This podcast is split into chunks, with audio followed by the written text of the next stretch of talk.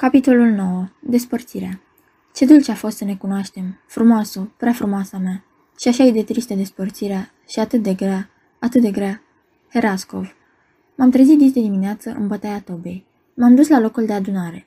Cetele lui Pugaciov se strângeau lângă spânzurătoare, unde mai atârnau victimele din ajun. Cazacii erau călăi, soldații înarmați. Drapelele fluturau. Erau și câteva tunuri puse pe afet, printre care am recunoscut și tunul nostru, toți locuitorii erau acolo, așteptându-l pe impostor. Lângă pridvorul casei comandantului, un cazac ținea de căpostru un cal alb, minunat, de rasă chirghiză. Am căutat cu ochii cadavrul nevestei comandantului. Era tras ceva mai la o parte și acoperit cu o rogojină. În sfârșit s-a arătat și Pugaciov. Norodul s-a descoperit. El s-a oprit în pridvor și le-a dat bună ziua oamenilor. Una dintre căpetenii i-a întins un sac cu bani de aramă și el a început să-i arunce norodului cu pumnii.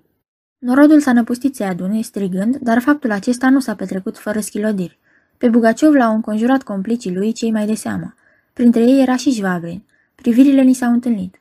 În ochii mei n-a putut citi decât dispreț și s-a întors cu fața plină de ură sinceră și de prefăcută bagiocură. Văzându-mă în mulțime, Pugaciov mi-a făcut semn cu capul și m-a chemat la dânsul. Ascultă, mi-a spus el, du-te chiar acum la Orenburg și anunță din partea mea pe guvernator și pe toți generalii să mă aștepte peste o săptămână. Sfătuiește-i să mă întimpine cu dragoste, fiască și supunere. Dacă nu vor face așa, nu vor scăpa de grea o sândă. Drum bun, înălțimea ta. Apoi s-a întors către norod și a spus, arătându-l pe Jvabrin. Copii, iată-l pe comandantul cel nou, ascultați-l întru totul, iar el va răspunde în fața mea de voi și de fortăreață. Am ascultat aceste cuvinte cu groază.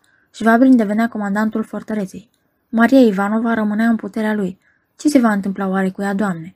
Pugaciova coborând de pe pridvor, I s-a adus calul, a sărit repede în șa, fără să mai aștepte ajutorul cazacilor care voiau să le ridice. În timpul acesta, l-am văzut pe Saverici al meu ieșind din mulțime, ducându-se de-a dreptul la Pugaciov și întârzându-i o foaie de hârtie. Nu puteam închipui ce voia. ce asta?" a întrebat Pugaciov grav. Citește și ai să vezi," i-a răspuns Saverici.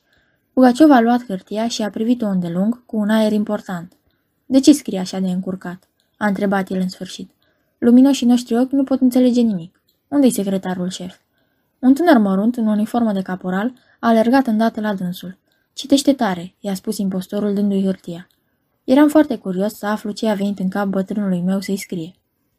Secretarul șef a început a silabisi cu glas tare următoarele. Două halate, unul de barchet și unul de mătase vărgată, prețul șase ruble. Ce înseamnă asta? a întrebat Pugaciov încruntându-se. Dă ordin să citească mai departe, a răspuns Savelici. Secretarul șef a continuat. Tunică de postav fin, verde, prețul 7 ruble. Pantalon de postav alb, prețul 5 ruble. 12 cămăși de pânză de Olandă cu manșete, prețul 10 ruble. Lădița cu serviciul de ceai, 2 ruble și jumătate. Ce-s prostiile astea? A întrerupt Pugaciov citirea.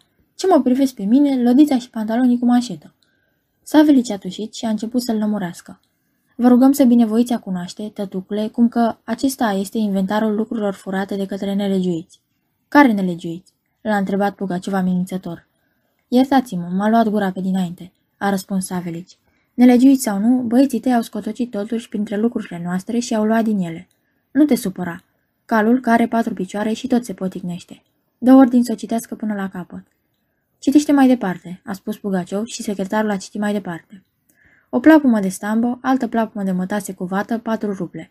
O șubă de vulpe cu fața de postav roșu, 40 de ruble și cojocul de blană de iepure pe care ți l-a dăruit domniei tale la Han, 15 ruble. Ce mai e și asta?" a strigat Pugaciov și ochii îi scăpăreau. Recunosc că mi-a fost frică pentru moșneagul meu. El voia să înceapă din nou explicațiile, însă Pugaciov i-a tăiat vorba. Cum îndrăznești să vii la mine cu asemenea fleacuri?" a strigat el, smucind hârtia din mâna secretarului și a zvârlindu-i lui Savelici în obraz. Moșneag prost, mare pagubă că ți l-au furat. Trebuie să te rogi lui Dumnezeu, ghiujule, pentru mine și pentru flăcăii mei că nu atârnați tu și boierul tău în spânzurătoarea asta, împreună cu aceia care nu mi s-au supus. Cojocul de iepure. Ce-i dai eu cojoc cu blane de iepure să mă pomenești? Știi tu că pot da ordin să ți se jupoaie pielea și să se facă din ea cojoc? Cum dorești, a răspuns Savelici. Eu sunt slugă și trebuie să răspund pentru averea boierului. Pugaciov, care după cum se vedea se afla într-o clipă de bunătate, s-a întors și a plecat, fără a mai adăuga vreun cuvânt. Fabrin și celelalte căpeteni l-au urmat. Ceata a ieșit din fortăreață în ordine. Norodul s-a dus să-l petreacă pe Pugaciov. Am rămas în piață numai eu și Savelici. Bătrânul meu ținea inventarul în mână și îl cerceta cu mare regret. Văzând ce bine mă înțelegeam cu Pugaciov, voi să se folosească de asta, dar intenția lui, înțeleaptă, dăduse greșit.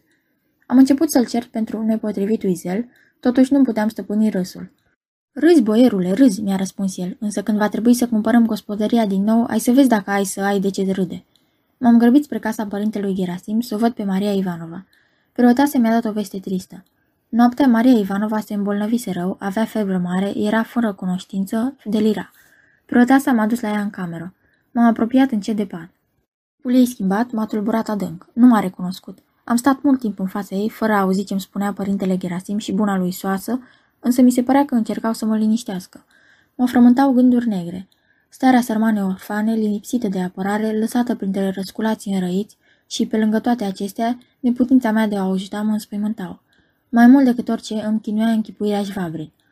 Împuternicit de impostor să conducă fortăreața în care se afla sărmana fată, devenită, fără să vrea, obiectul urii lui, el era în stare de orice. Ce să fac? Cum să o ajut? Cum să o scap din mâinile nelegiuitului? Rămânea o singură ieșire.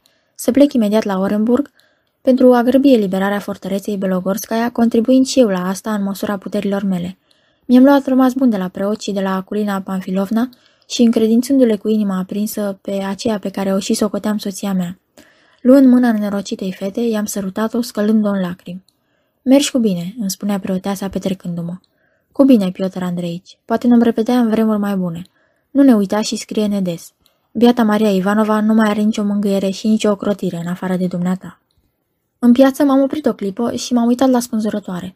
M-am înclinat în fața ei, apoi am ieșit din fortăreață și am dat drumul Orenburgului, însoțit de Savelici, care nu se despărțea de mine. Mergeam adâncit în gânduri, când odată am auzit în urmă un tropot de cal. M-am întors să văd cei.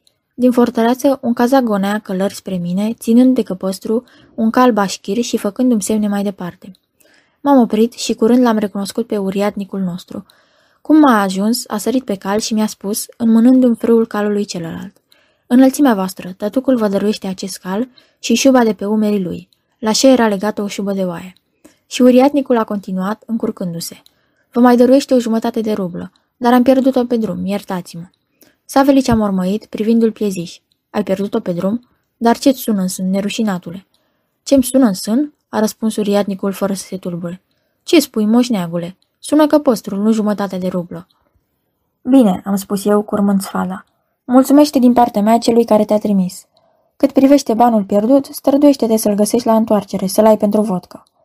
Vă foarte mulțumesc înălțimea voastră, a răspuns el, întorcându-și calul. Mă voi ruga totdeauna lui Dumnezeu pentru dumneavoastră. Cu aceste cuvinte a făcut cale întoarsă, ținându-se cu mâna de piept și peste un minut ne-a pierit din ochi. M-am îmbrăcat cu șuba și m-am suit pe cal, luându-l și pe Savelici în spatele meu. Vezi, boierule?" spunea bătrânul. Nu degeaba i-am dat eu jalba șarlatanului.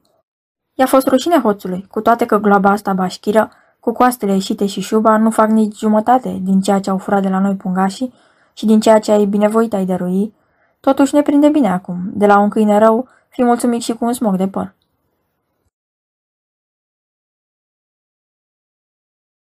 Aceasta este o înregistrare Cărțiaudio.eu.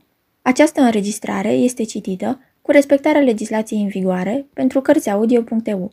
Copierea, repostarea, multiplicarea, vânzarea, închirierea și sau difuzarea publică a acestei înregistrări, fără acordul scris al Cărțiaudio.eu, constituie infracțiune și se pedepsește conform legilor în vigoare. Pentru noutăți, vă invit să vizitați site-ul www.cărțiaudio.eu și să ne susțineți cu un like, subscribe și follow pe canalul de YouTube Cărți Audio. Vă rugăm să îi susțineți prin donații pe naratorii voluntari ai acestui canal și site. Vă mulțumim și vă dorim audiție plăcută în continuare.